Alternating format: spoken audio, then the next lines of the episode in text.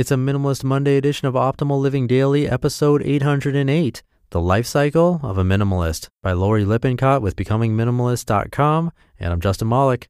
Happy Monday. Welcome back, or welcome for the first time if you're new here. This is where I simply read to you every single day of the year.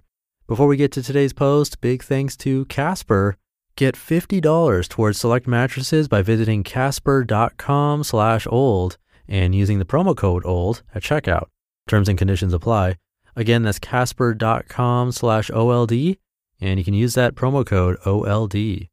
Today is a Minimalist Monday edition, but we all need to change our mattresses now and again. I did recently. It was a very good decision. But anyway, this minimalist post is from Becoming Minimalist, which I narrated recently, but this is a guest author on the site. So with that, let's get to the post as we optimize your life.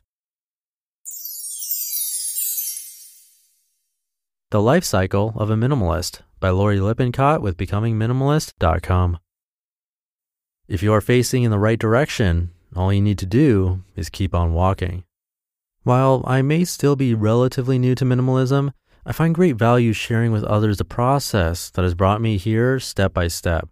Sometimes it is hard to imagine the process that goes behind the scenes in the life of a minimalist, but from my conversations, I found most seem to follow the same general path thought process, and even struggles throughout their journey.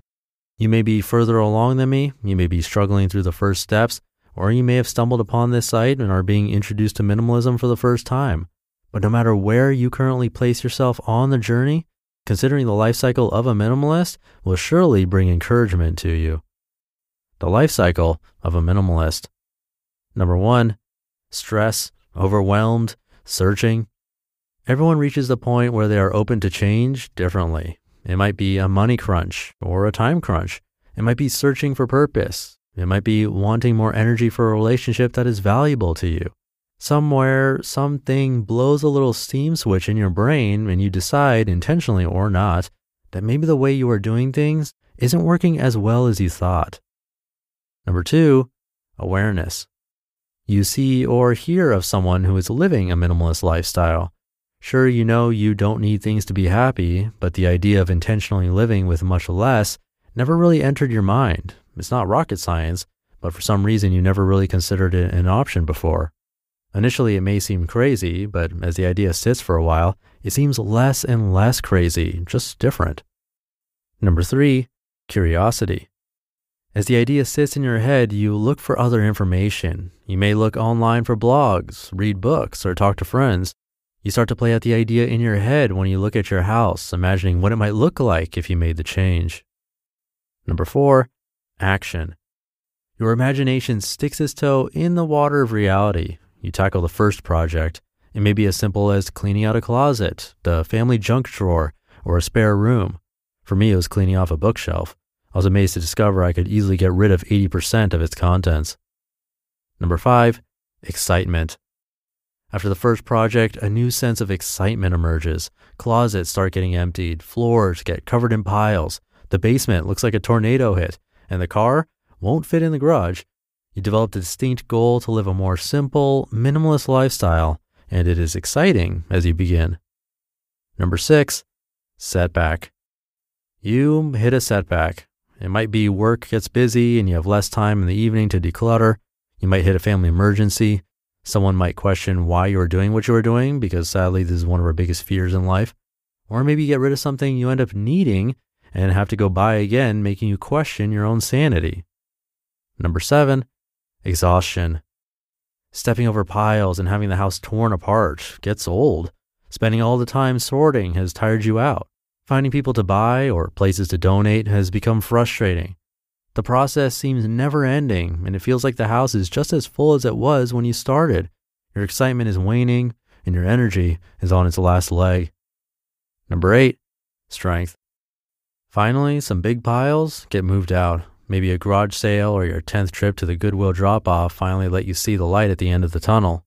For the first time in years, you realize that you actually know what is in your house all the closets, garage, and more and what is still there is what you have specifically chosen to keep. Finally, it feels like you are over the hump and excited about the real progress you have made. Number nine, incorrect finish line. You get to the end. You've gone through everything in your house and got rid of lots, maybe 30%, 50%, 80% of your material belongings. The place looks different. It looks and feels so good. You pat yourself on the back for a job well done. Number 10, more decluttering. Over the next few months, while walking around your house and cleaning, you find more and more items you are willing to remove. Maybe you were afraid to get rid of it during the first big sorting, but now you don't know why you kept it. You end up with more and more sale and donation piles growing around your house again. Number 11, holidays or stuff purchasing slips. Your home begins to collect more material things through holidays, gifts, or your old purchasing habit that sometimes sneaks around the corner and catches you off guard. Number 12, more decluttering, dealing with number 11 and still living number 10. Number 13, more decluttering, realizing number 10 is still going on a year down the road and number 11 really never ends fully. Number 14, understanding that right sizing your life is not a destination, but a journey. Whether you keep cutting back or life changes require you to gain more material possessions, you stick to intentionally owning only what you need and truly want. You have learned how to make possessions a servant instead of a master and have exercised your control over it. You have reached the other side, but the other side is much more personal mastery than you originally thought. It isn't so much about a specific number of things you own, but a healthy understanding of the proper place of material things in your life. You are free to tackle growth in other areas of your life, always striving to grow and becoming a better version of yourself.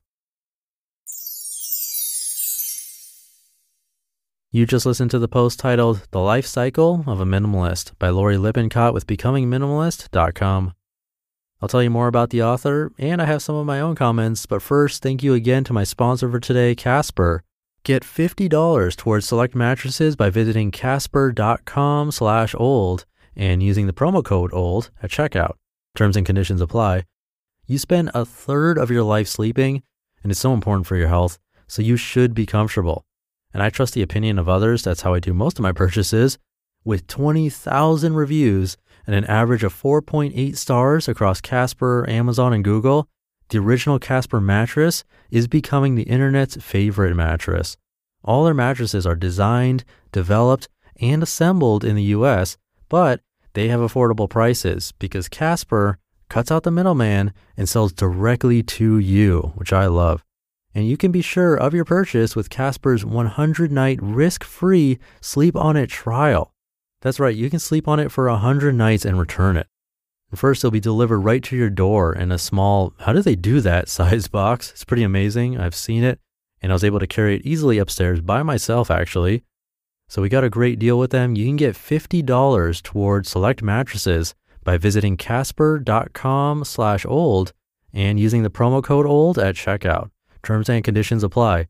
That's casper.com slash OLD and the promo code OLD. And that's linked in this episode's description.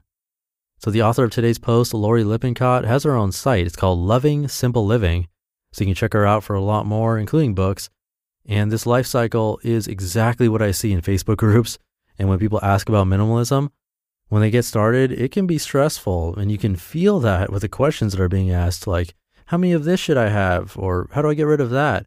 But the last point is exactly what I tried to explain. It's a journey, not a destination. You never reach a point where you can say, ah, done, I'm a minimalist, which is pretty similar for many areas of life, like health. If you're into exercising, chances are you will never say, yes, I've reached the exact amount of muscle that I want. You'll get close, but there are always areas to work on, and that process is all part of the fun. So, yeah, if you're into minimalism or trying it out, keep that in mind. It's very important. I'll leave it there for today. Have a great rest of your day, and I'll see you in the Tuesday show tomorrow, where your optimal life awaits.